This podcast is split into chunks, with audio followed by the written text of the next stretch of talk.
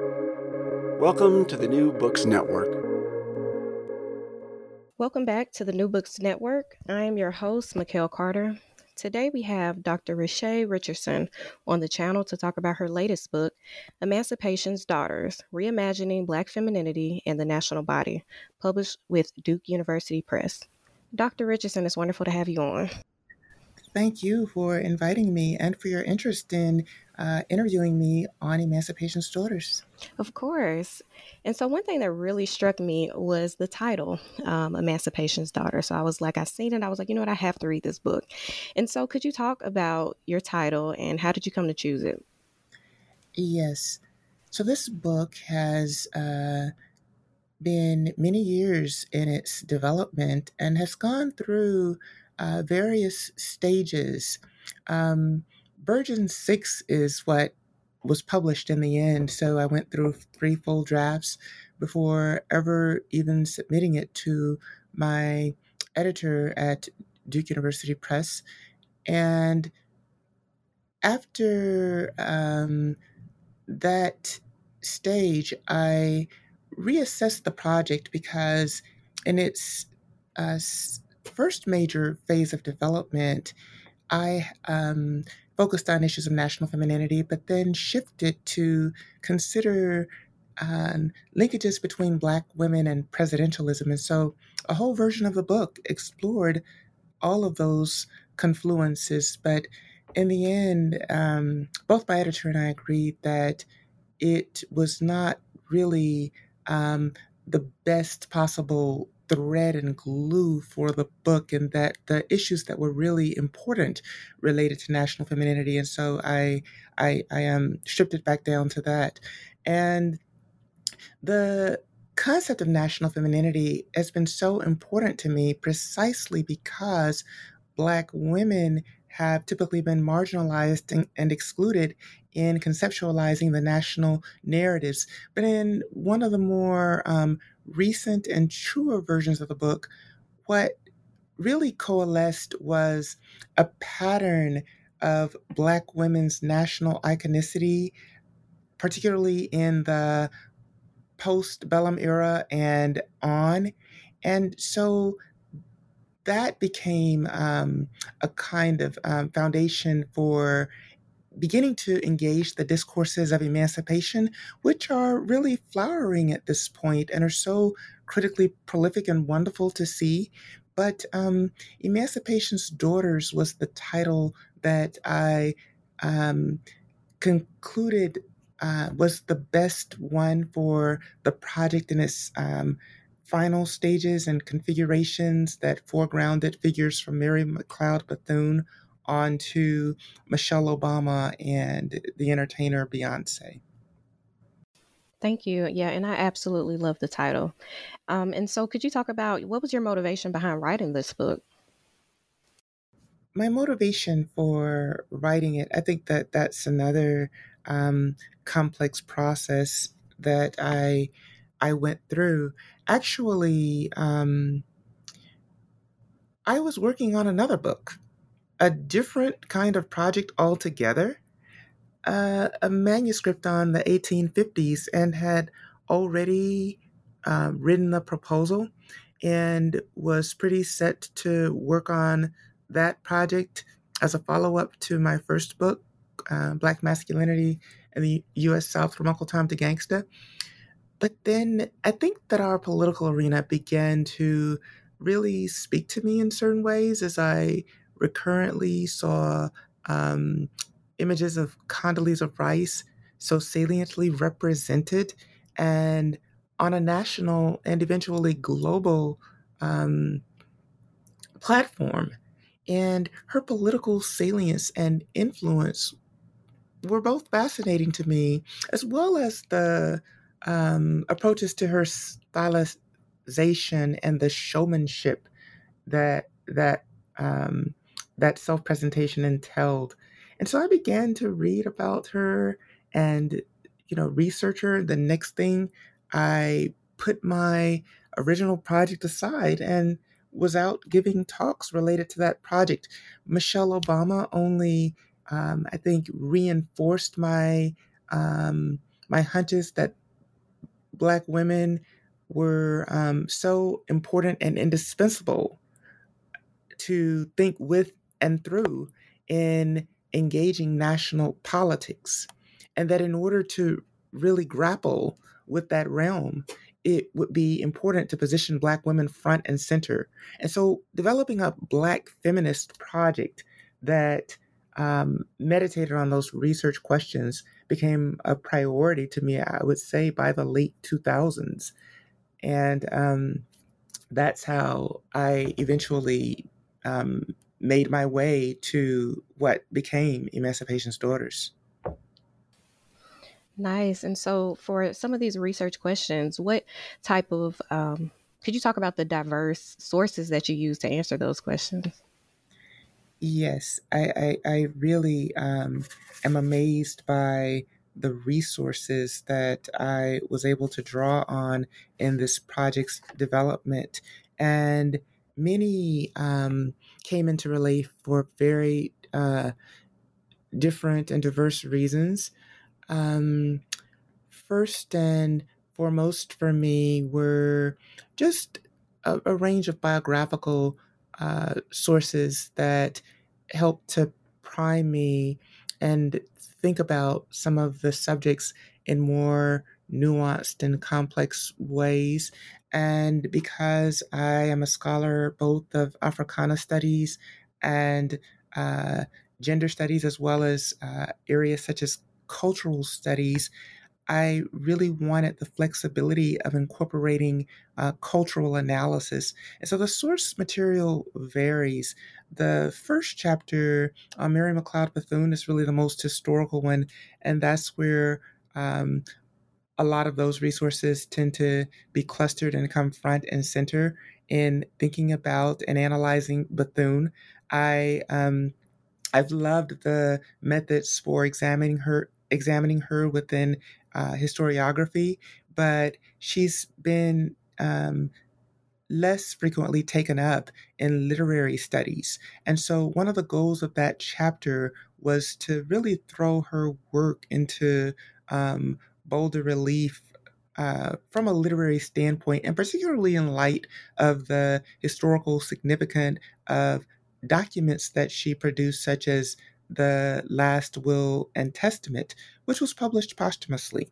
And so, um, and in general, the the priority has also been to focus on the voices and political writings of these various um, um, Black women figures in um, the political realm who have attained uh, iconicity, and um, the the records related to the um, the hearings that unfolded over um, a multi-year time span on the question of Council House in Washington D.C. and making it a historical site um, were, were really um, so important and indispensable in helping to anchor this argument from the very beginning.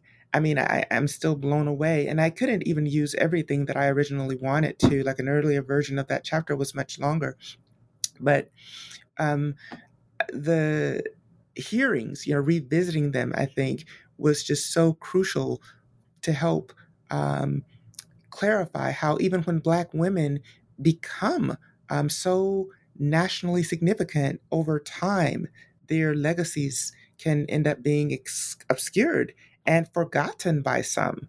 And so the neoconservative climate of the 1980s that shadowed the hearings in 1982 and 1985, I, I, I grapple with uh, to some degree. I also draw on material related to popular culture, film, and the visual art. And visual art especially becomes um, valuable in my critique of Condoleezza Rice, the um, La- La- Latino Latinx uh, artist Enrique Chagoya had um, staged some of the most provocative and compelling critiques that I came across as I worked toward uh, developing this project. And so uh, those um, insights from his artistic repertoire are crucial, I think, to advancing the critique of um, Condoleezza Rice as a reactionary, notwithstanding the important uh, contributions that she makes in representing people of African descent and especially Black women in the national arena. The Rosa Parks Archive is very dear to my heart and home, literally, as someone who was born and raised in Montgomery, Alabama. And so I valued uh, the opportunity to um, explore the Children's Museum, which had um, been opened in Montgomery in, in 2006 uh, as um, an expansion of the main Rosa Parks Museum of Troy University at Montgomery and Lee Streets, the intersection where Rosa Parks was arrested in 1955. And um, her mentee, Dr. Mary Frances Witt, uh, was a dear friend of my mother's and uh, a club sister in, in the Federated Clubs. And so she shared um, various resources with me. Elaine Smith is a Montgomery native and has played a crucial role in doing research on Bethune that I think has really importantly um, shaped the national conversations and expanded scholarly resources. So I was able to meet with her um, early on in this project's development. I had a dialogue with Dr. Bettye Collier Thomas, who has been at the vanguard and front line in the battle for Council House and for ensuring its legacy as well as um, Mrs. Bethune's over time.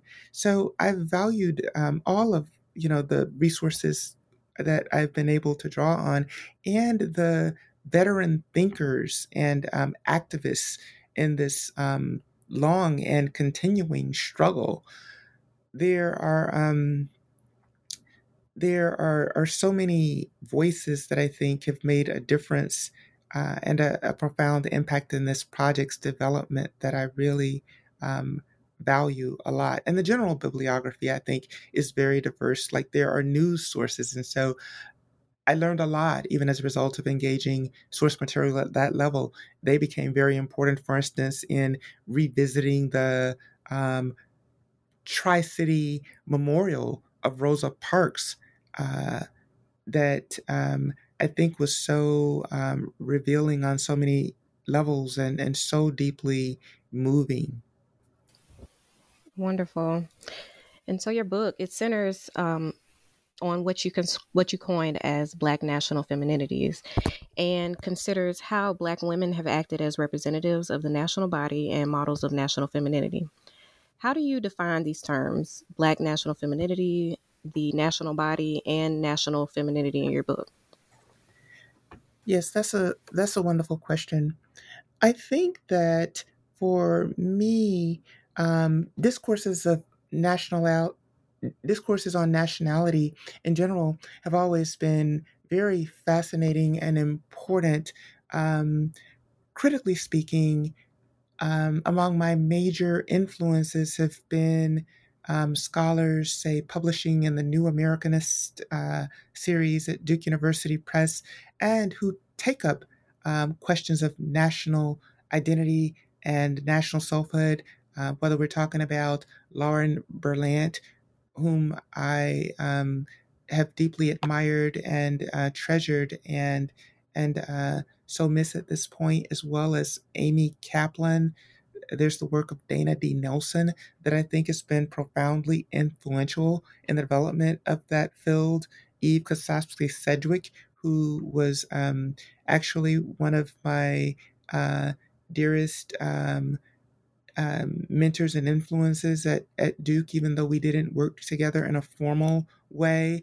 And then there have been other perspectives that have been valuable, like Benedict Anderson, for instance, his project uh, Imagine Communities that addressed the question of um, the the like the even the almost existence of, of, of, of the notion of nation as far as how you know imagined national communities have been.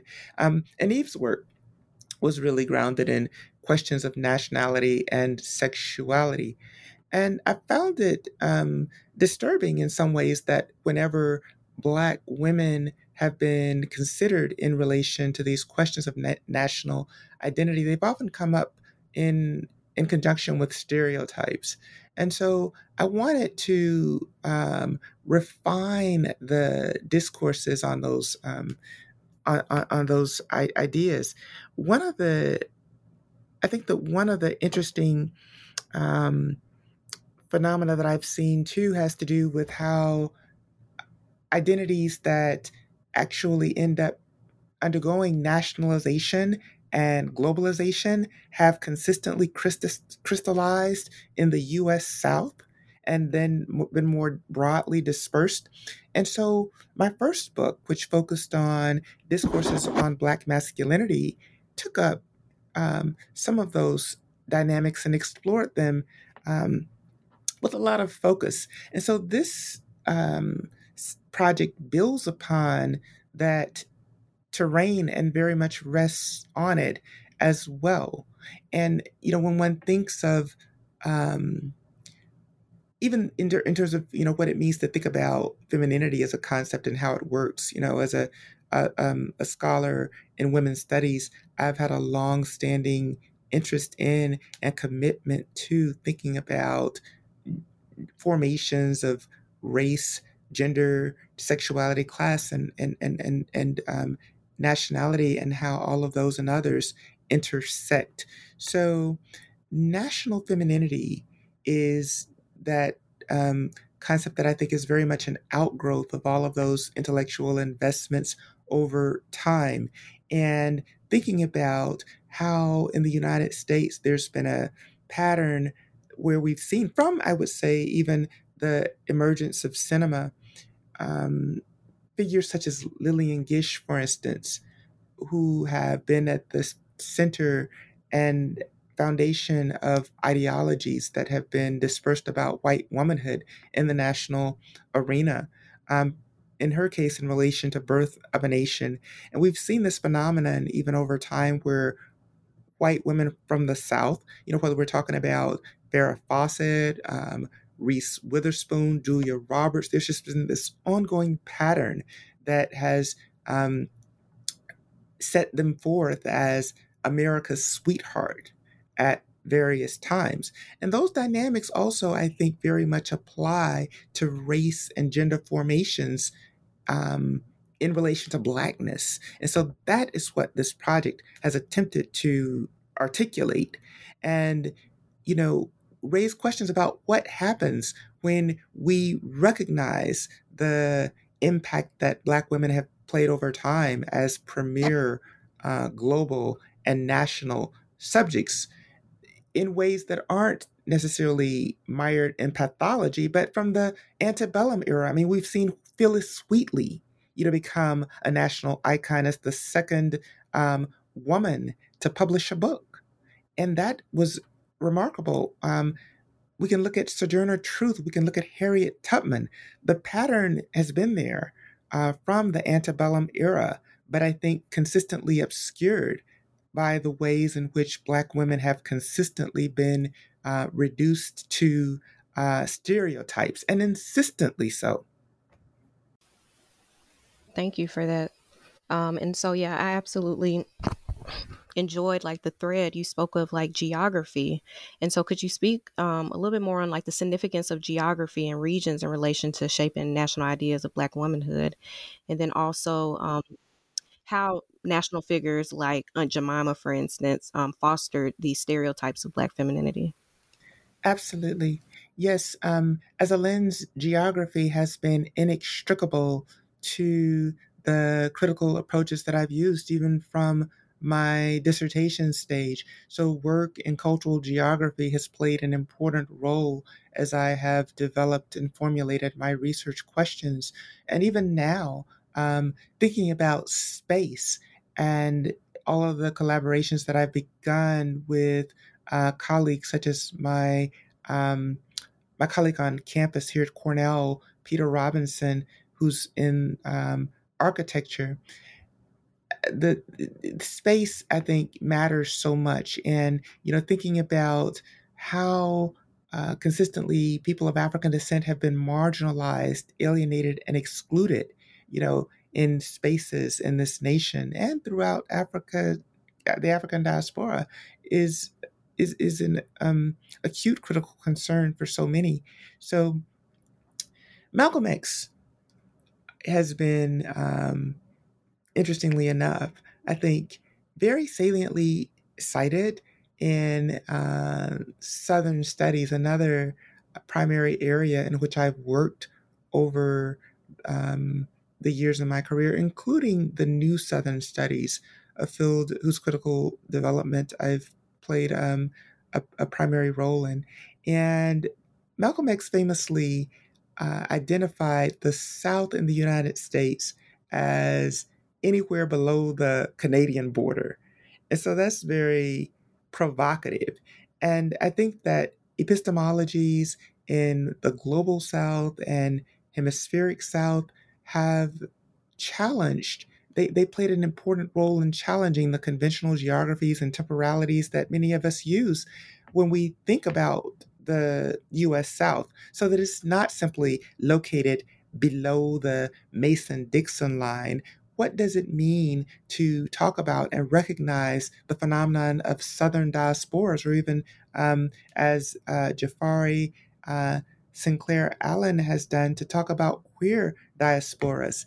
And, and so these uh, approaches to geography that, you know, kind of take the North and South very literally are something that um, we've we've we've challenged in in more contemporary Southern studies in order to get at more complex understandings of subject formations eh, related to race, gender, sexuality, and a, a range of other areas.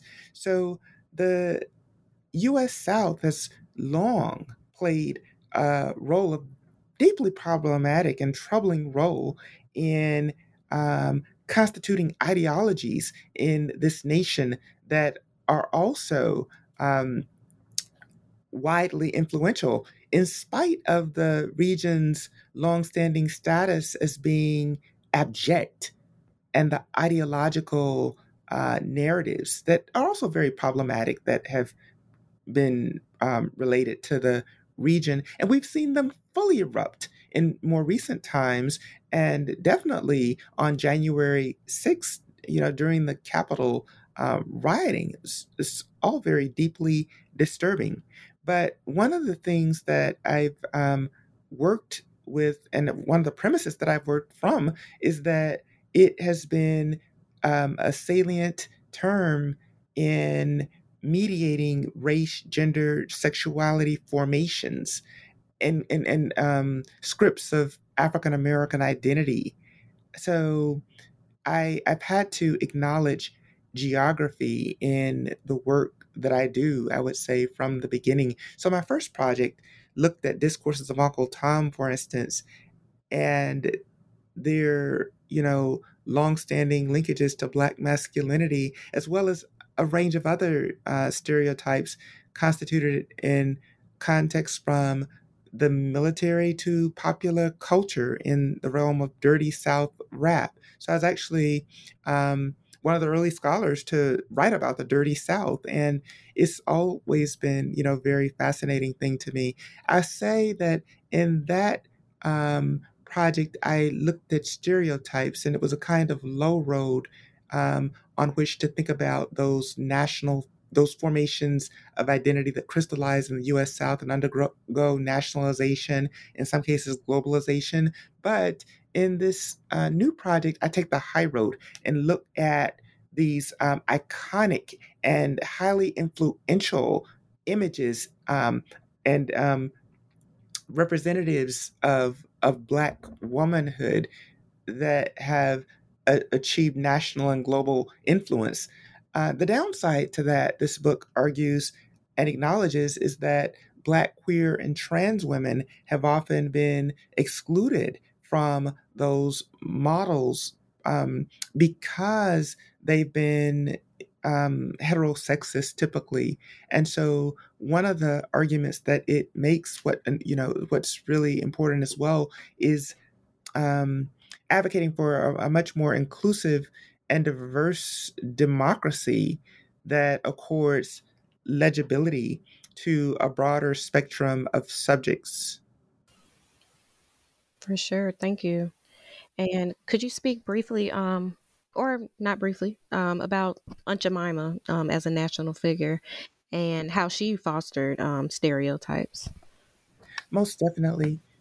Well, Aunt Jemima has never been who we are, so I've been working on her for a long time. And Emancipation's Daughters wasn't really the first project um, that I published related to Aunt Jemima. That was actually years ago, and in the context of a critical essay that I um, I wrote and that ended up being published in the Mississippi Quarterly Southern Turns, which came out in I think 2003, and I looked at the the similarities in the marketing of Aunt Jemima and that television psychic uh, Miss Cleo 110 years apart.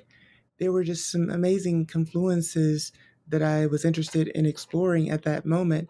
And I had um, um, begun archival work on Aunt Jemima and other Black stereotypes for my first book project and looked at um, some of the the problematic images of um, Black people in advertising history more generally, the way in which they were so frequently reduced to caricature. My former my former um, colleague Patricia A. Turner has, I think, you know, done just such important and groundbreaking research on that area among other scholars.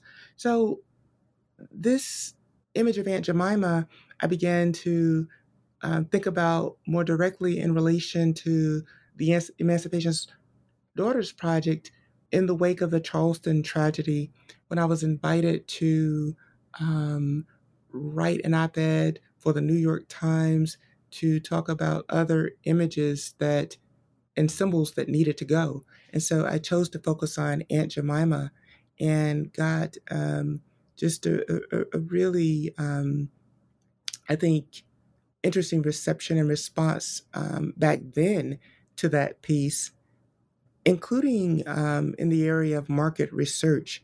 And so I've been aware, you know, over time of some of the efforts that were being made to rethink this image. And then in the wake of the George Floyd tragedy, the conversations over symbols and monuments erupted yet again. And I was, you know, already researching monuments for Emancipation's Daughters. You know, the Bethune Monument on the Capitol is something that I discussed in the first chapter, and its uh, many years of development, the Rosa Parks statue. Um, I also touched on in the second chapter, and um, there were even you know several others that came up in in the project for different reasons. So monuments were already front and center for me as a researcher. My colleague um, Robert L. Harris had um, I think really also helped to influence my thinking in that area as someone who's the national historian for Alpha Phi Alpha Fraternity Incorporated and had been doing work on the National Monument to Dr. King. Here in Ithaca, I was a part of the Tompkins County Historical Commission uh, appointed by the Tompkins County Legislature. So, in my public role as a public servant, I was on the Monuments Committee within that. And so monuments were very much um, on my mind for a range of reasons, as well as at the center of my research. The downside with so much of a fetishization of Aunt Jemima is that there's this um, hypervisibility that has been associated with her over time. And she's definitely functioned as a spectacle um, Lauren Berlant is actually one of my favorite critics on Aunt Jemima in terms of um, clarifying that her hyper embodiment has not necessarily translated into agency and voice. In fact, the um, representations of Aunt Jemima have been contingent on her voicelessness. And so, even in the representations, as far as how they circulated with in the advertising world, there's been little to no agency actually associated with um, Aunt Jemima as a symbol. There have been actresses who have embodied her very uh, compellingly. I am a, a huge fan myself of Hattie McDaniel and how she's given um, the roles that um, consign Black women to servanthood um, that evoked the mammy stereotype a lot of grace and dignity. And I think that it's, it's been easy for some to associate these representations in culture with authentic representations of blackness so that when the you know PepsiCo announced that the symbol was being removed there was a lot of outcry by some who thought that this was an attack on um, an empowered image of black womanhood and a successful one. And if you're holding up Aunt Jemima as an illustration of who black women have been and who we can be, then my goodness, that uh, it, it crosses the line so far into fantasy in the sense that you know there's a denial of the in the roots of this um, stereotype and in plantation mythology and its its um its meanings as a as a racial and racist stereotype.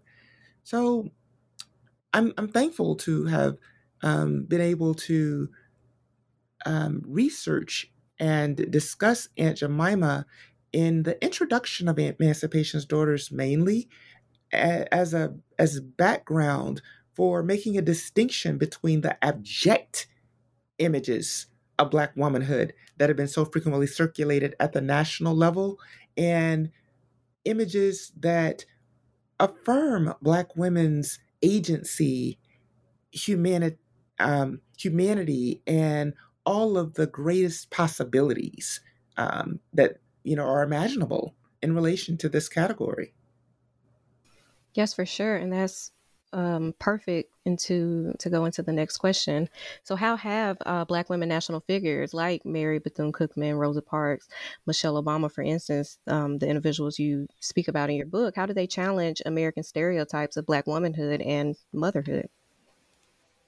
Yes, yes, I think that yeah, thinking about epistemologies of motherhood is also another uh, valuable subtext in this book, and I I think one fascinating thing is that motifs related to motherhood have uh, saliently mediated the national legibility and articulations of um, all of those figures.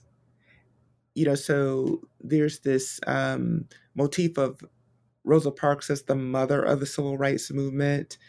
Um, Mary McLeod Bethune was very much linked to that motif. Michelle Obama, uh, very differently in her own self naming as mom in chief, and in a way that soundly resisted the efforts of the Republican right wing to classify her as a baby mama, you know, whatever that means. Um, and we know what it means, but I'm, I'm just saying that the the mothering motifs I think have been recurring, and I and I think there's a variation in the example that I give of Condoleezza Rice to the extent that her parents and her family have um, played a role. Um, the the image of Rosa Parks as a national mother is important to critique and definitely not to essentialize. But I'm also fascinated by ways in which she owned it. And because this project is invested very strongly in affirming and centering the voices of all the subjects, including Rosa Parks's, who's um, been, you know, famously associated with notions such as quiet strength, and to the point that her own voice and writings have been obscured. Emancipation's Daughters um, attempts to throw that voice into you know bolder relief, and so we we we I mean because Rosa, Rosa Parks was always very clear about her experiences. I mean, she doesn't really need anyone to speak for her. She spoke for herself, and so I affirm the oral and I affirm the voices of Black women um, who are senior citizens, drawing on the work of um, some of my dearest mentors, such as um, Gloria Wade Gayles, Dr. Gloria Wade Gayles, who taught me at Spelman and who's the founder and director of the SIS Oral History Project based at Spelman. And it's through that critical lens that we can begin to think about the voices of the elders and what they mean and to you know, and, and other methods of oral history I think are very important as terrain for um, looking at the oral works that um, Rosa Parks developed in, in, in you know in, in, some cases in collaboration, but they are just I think important resources for us to think about as far as you know her legacy as well. So the I think the limits to you know the the focus on the mothering motifs is that again you know there's that tendency to only rein, reinforce um, a heterosexist um, view of the public sphere that excludes so many other people and not you know only people say who are um, queer identified but you know what does that what is at stake for even people who are single? You know, when, say, Michelle Obama um, speaks at the Democratic National Convention in 2008 and, you know, talks about coming and being authorized to speak because she is, uh, you know, a daughter, a wife, a mother. You know, when people are not those things, does that make them less um, legible or qualified to speak or to address the nation or to act on behalf of it? And so all of those questions are very much entailed in this project.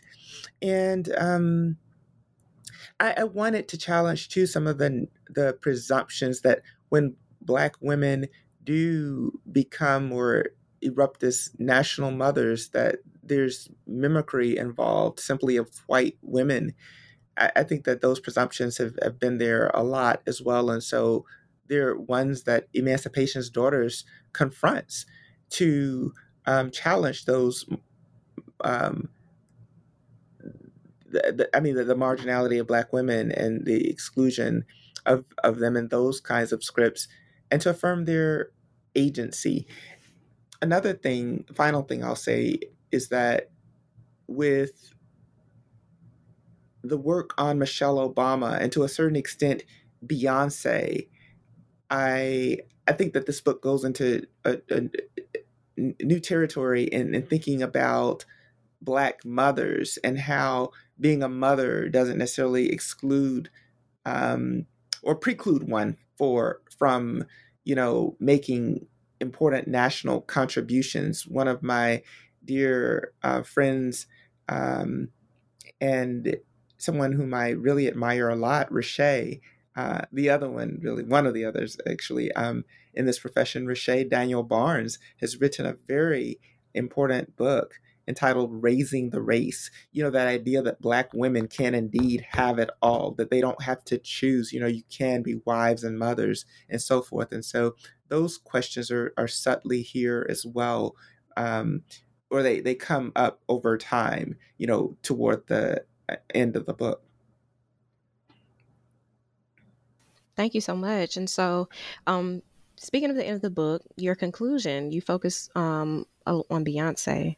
And so the question is, why Beyonce? Why did you choose Beyonce to conclude?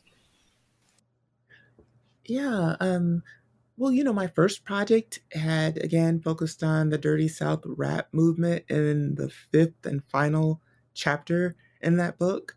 And popular culture is really always an important realm for me to think with and through in my intellectual projects, you know, from uh, Gina Dent's early project on Black popular culture. I've just been intrigued by the phenomenon as well as by writings about it that have been produced by a range of critics, including figures such as uh, Bell Hooks.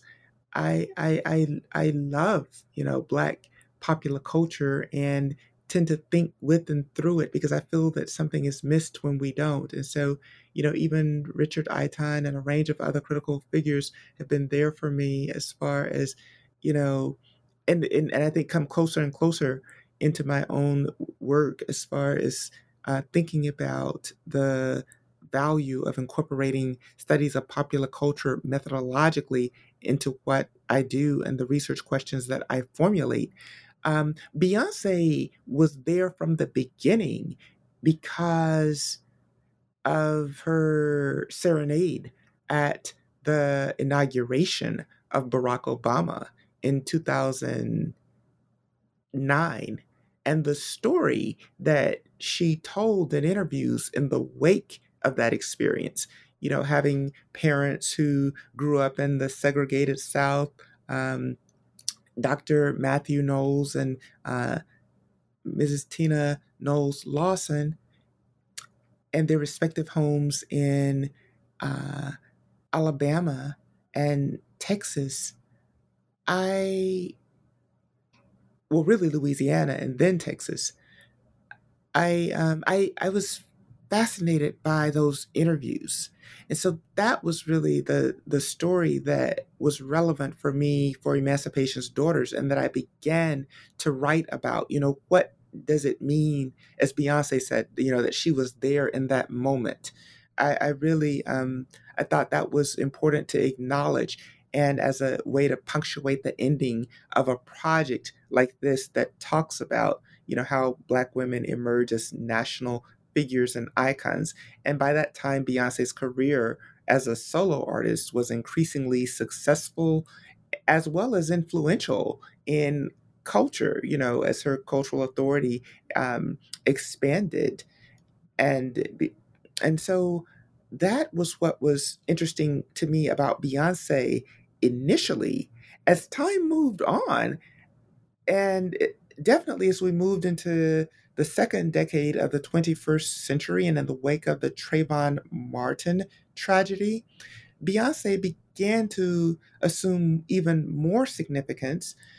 I, um, you know, I was a strong supporter from the very beginning of the Black Lives Matter movement. I was just outraged by what happened to uh, Trayvon Martin. Actually, spearheaded a panel here at Cornell where we discussed the George Zimmerman trial and um, Trayvon Martin and Rachel Jeantel's uh, representations during that trial. So, um, all of the anti Black police killings, um, you know, over those years, and the new waves of Black student movement that began to emerge in their wake were were were, were um, very much on my mind. And then you know there there were major tragedies that I think um, also brought more and more people together over time. But with the emergence of movements such as uh, Say Her Name and Take a Knee, Beyonce was a the, our, there is a, a case to be made for her having been the reigning artist of that time, and nothing um, I think underscored the significance of her contributions more than maybe her awarding of the Ali Award to Colin Kaepernick. So when Formation came out, that was a, a turning point for me. And Lemonade more broadly, and including as a visual album, and thinking about the messages, you know, the new national uh, narrative that she was setting forth, which I think was also anticipated even in the ascendance of Michelle and Barack Obama to the highest positions in the nation. Um, as far as you know what the White House means and its symbolism.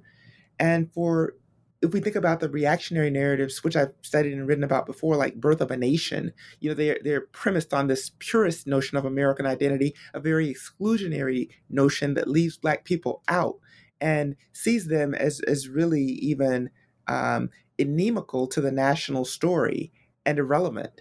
Well, Beyonce in Formation, I've argued, does something else altogether. And so all of those contours began to become more refined as the time went on.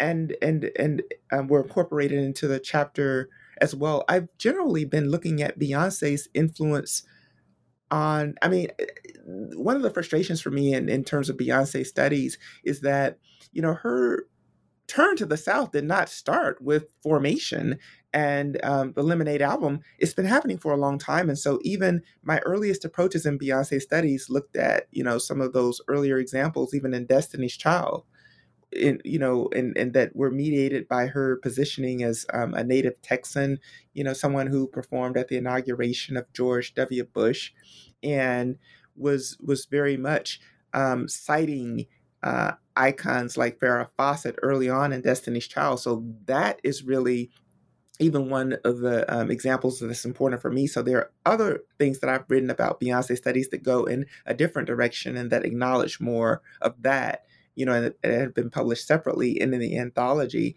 Beyonce and the World. But um, I and, and, and you know more recent times I've actually taught courses on Beyonce.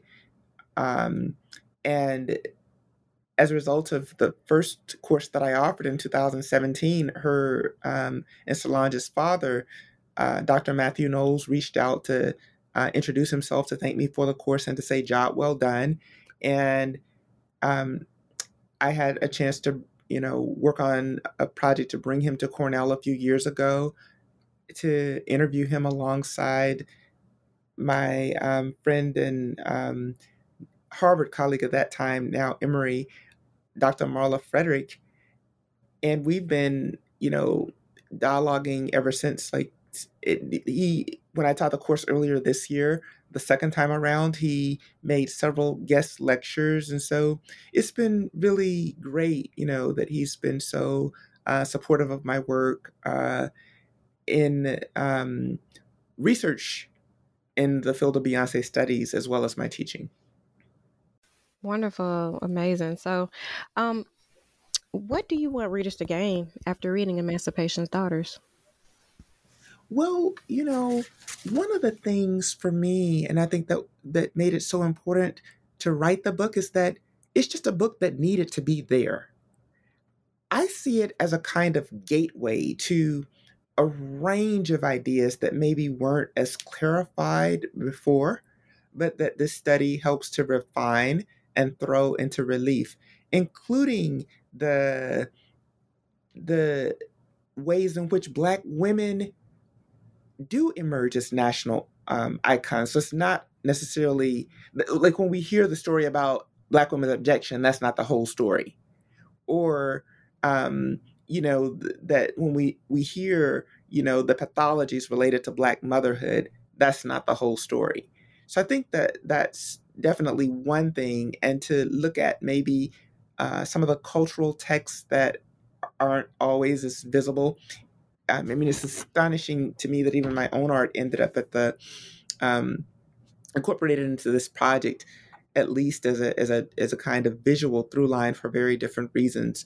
Um, I, as I'm also a, a, mixed media applique quilt art, artist and have done various ex- exhibitions um, over time. And it's always been interesting to me that as I'm writing on certain figures, I also tend to be making um, artistic tributes to them. And I see it as a coincidence. I don't know, maybe it's not, but um, because of you know that process, my editor Courtney Berger at Duke University Press again, and I were thinking about what it would mean to maybe incorporate some of my art. But originally, I was thinking as part of the cover design, like a medley of those quilt images related to the different chapters. And then one day, it hit me that I that we can't, you know, that that wouldn't be possible because in thumbnail format, you wouldn't really be able to see those images. And so, her idea was to actually incorporate the visuals in the book and I mean, I like them because, you know, some of my mentors have really encouraged me to, you know, think about my art even in a more direct way instead of keeping that, you know, separate spheres relationship. Um, so I, I thank my mentors, especially people like Cathy Davidson, for encouraging me to, you know, um, draw more on, on, my art in some cases. But um, the I think that it's a book that had to be there. And especially, I mean, I'm really so thankful. It has been a blessed book. And I am so thankful for, you know, all of the things I've learned on the journey in its development over time. I, I, I will never stop glorifying the Lord, you know, for allowing me to publish the book and that everything came together as well as it did, including to the point that the book ended up um, being featured in the New York Times three times on the road to publication. I mean, that is just so out of this world. And then to receive two uh, major publishing awards on its path of development as well. I, am really thankful for all of those things. Um, I'm thankful. You know, it was not ideal, you know, to end up have that it. I mean, it, it really had to be completed. Its final production stages happened in a pandemic. And that's the other thing I think that's just been um, such a blessing that even so, and you know, in the face of the shutdowns, I literally couldn't access anything in my office, but I somehow had all the materials at home or could look them up online all the materials needed to complete the copy editing process and then you know to get through proofreading later on so i'm i'm just you know just doing cartwheels in my heart you know i've never done a cartwheel in my life i haven't been able to do that but um, admire people who do but i'm just saying that in my heart i i'm just so thankful for all of the ways in which that came together and in early December. Like they told me that it would come out December 10th. So, or the first copies would be in circulation. And that was true. Like the box of books literally arrived at my home address in Montgomery, Alabama, where I was by then, on December 10th. Um, but it couldn't have been published at a better time. You know, in the moment when the first Black woman vice president had been elected and a moment when Stacey Abrams was claiming such a prominent national voice. I saw this book as really being a valuable kind of toolbox for people to draw on to understand how that happened and why. And so it I I think Emancipation's Daughters is is really indispensable for the toolbox of anyone who, you know, wants to take that honest look at our public sphere and Black women's voices in it.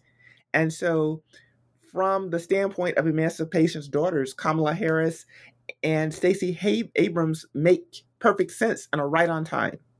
And so, I think that the book, especially, is valuable to draw on for thinking about this contemporary political moment as well as its longer history. And so I want to talk to you about this amazing cover art. Could you talk to the audiences about your cover? How did you choose this cover? How did I choose that cover? Well, I didn't really choose it myself. You know, I have the graphics department at Duke University Press to think to thank for that. Um, I you know, methodologically, I'm always working on, um, on my art, um, even if I'm not literally making art, along with my academic work and it seems a zillion other things.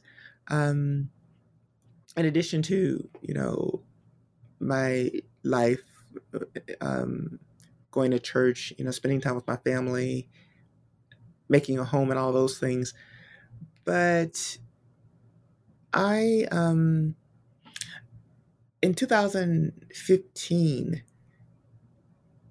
uh, Rosa Parks Museum in Montgomery has been a kind of home for me as an artist. And so that's where my first art show debuted, my first solo show in 2008, which came out um, uh, 40 years after the loss of Dr. King. And so civil rights motifs have been very prominent in my art and an ongoing site of reflection. And so that first show presented uh, 19 quilts. And then the, the show in 2015 built upon that inaugural one and we positioned it. So this is my um, art curator and mentor, Georgette Norman. And Georgette Norman is the founding director of the Rosa Parks Museum in Montgomery. And so we wanted it to be in the Montgomery public sphere to coincide with the Jubilee year that was the um, the 50th year anniversary of the Selma to Montgomery March and the 60th anniversary of the Montgomery bus boycott. And originally, she scheduled it for the summer because there's a family series at the heart of my and foundation of my body of art quilts, the portraits project that I had by then been developing for nearly, well, by then for about 15 years. But so, and it was anchored by a, a triple quilt, a three panel quilt that featured my grandparents, Joe Richardson and Emma Lou Jenkins Richardson, and my aunt, Pamela uh, Garrett, that recreated her debutante cotillion from 1976 uh, in Montgomery at Garrett Coliseum. And so that was the main exhibition, I mean, the, the main installation, and it had light and sound effects and um, and um, was really very grounded in architecture, geometry, all of engineering, you know, all those principles. So that was one thing. And then the civil rights series was another important anchoring series for that show. And my I was the speaker for the 100th birthday celebration of Rosa Parks in Montgomery in 2013. And so was the invited speaker, which for an event that was just a really wonderful gala event. I always say that I enjoyed celebrating Rosa Parks' 100th birthday more than I've ever enjoyed celebrating a birthday of my own. That to this day remains one of the the best days, most blessed days of my life. And um, officials from Troy University were there, as well as the mayor, Nikky Finney, the uh, national poet came. Michelle Obama sent a letter. It was really a wonderful program, and they unveiled the stamp. And so that is when I donated the quilt to Rosa Parks Museum, and it's now in the lobby. And so there's a beautiful montage that greets visitors to the Rosa Parks Museum at home in Montgomery. Um, wonderful uh, bust by Artis Lane and a range of other works. And so I'm honored that my quilt is included. And as an artist, I also often um, develop and design print cards in collaboration with you know photographers in tandem with certain key moments in the development of my art. And so there was a Rosa Parks print card that was released in 2013. And then in 2015, um, in tandem with the show, we released the print card featuring Dr. King. And this is a way, I think, to you know share the art more broadly. Like here at Cornell, the print card of my Toni Morrison quilt has been circulating, which was developed to honor her on her 80th birthday. So um, the cover, we had a photo shoot that, you know, captured high resolution images of multiple quilts. And so all of that was just at the disposal of the graphics department at Duke University Press. And the Rosa Parks quilt was one that I think ended up being chosen you know, for the statement that it makes. And um, I, I, I, almost anyone really could have, you know, but um, that quilt, I think, symbolically says so much because if we look at it, like people take a closer look, I I use a an older map, like the fabric, and the back is actually a rainbow so it has a rainbow back. But the the quilt speaks to the long history of Black freedom, the the long history of the Black freedom struggle. If we think of the the map as the backdrop against, you know, like a, a twist on Rosa Parks's arrest photo, that's really not her arrest photo. So all of that history is nuanced in the book as well. But I, I wanted she she reminds us of that long and continuing struggle to attain black freedom. And I think it's fitting that she's there for that reason as well. For sure. And this is beautiful. And so I absolutely loved your book. Um, thank you again for speaking with the New Books Network. Um, and so, the last question What are you working on next? Wow. Um, there's another book that I'm definitely very excited about at this point. Um, so much about family helped to inspire the Emancipation's Daughters book, and particularly experiences that my grandparents and especially my grandmother had in Florida during the 1940s when they were part of a veritable Montgomery diaspora, um, working during the World War II years. And my grandmother uh, worked ship service in the Navy Yard, doing things like filling in ledgers and passing out uniforms and that sort of thing. And my grandfather was a contractor in construction um, and working on building the barracks, along with a lot of our extended family members who had migrated to Florida in that moment. And then they went on to Daytona Beach, where the men built um, beachfront homes. And it was typical for their wives to travel with them and in, a lot of cases. And so it was down there that my grandmother actually, you know, saw um, Mrs. Bethune, and she had already been a part of the NYA, a program that Mrs. Bethune um, spearheaded. And so her memories about Mary McLeod Bethune were a big catalyzing force for that project. And then, you know, what the civil rights movement means more generally. Um, my great aunt, uh, Johnnie Rebecca Carr, was uh, very well known as the best friend of Rosa Parks. And so this project, I think, emerged for a range of reasons that were um, scholarly, but also deeply personal. And that's true of the book that I'm developing now as well. So it's very rooted in family too, but then also in, I think, um, my sister friends, you know, people like uh, the novelist Tayari Jones and poet and now novelist uh, Honorée Jeffers have been um, long time and and truly um, dear friends and I'm I'm so inspired by the work that they do and by the work of uh, uh, the really the whole cohort of of of black women who have emerged as writers in the U.S. South in the new millennium, and so my new project explores that phenomenon and all with you know a lot of nuance i think and complexity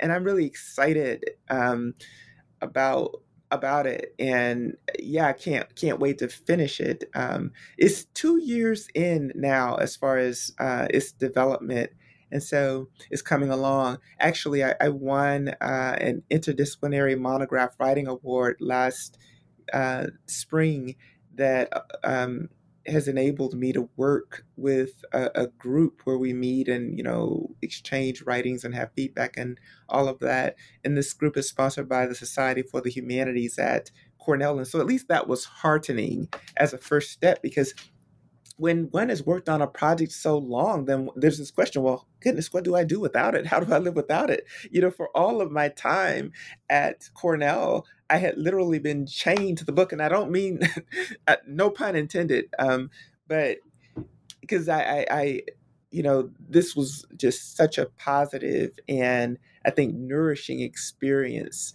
uh, to write this book that it was hard actually to let it go.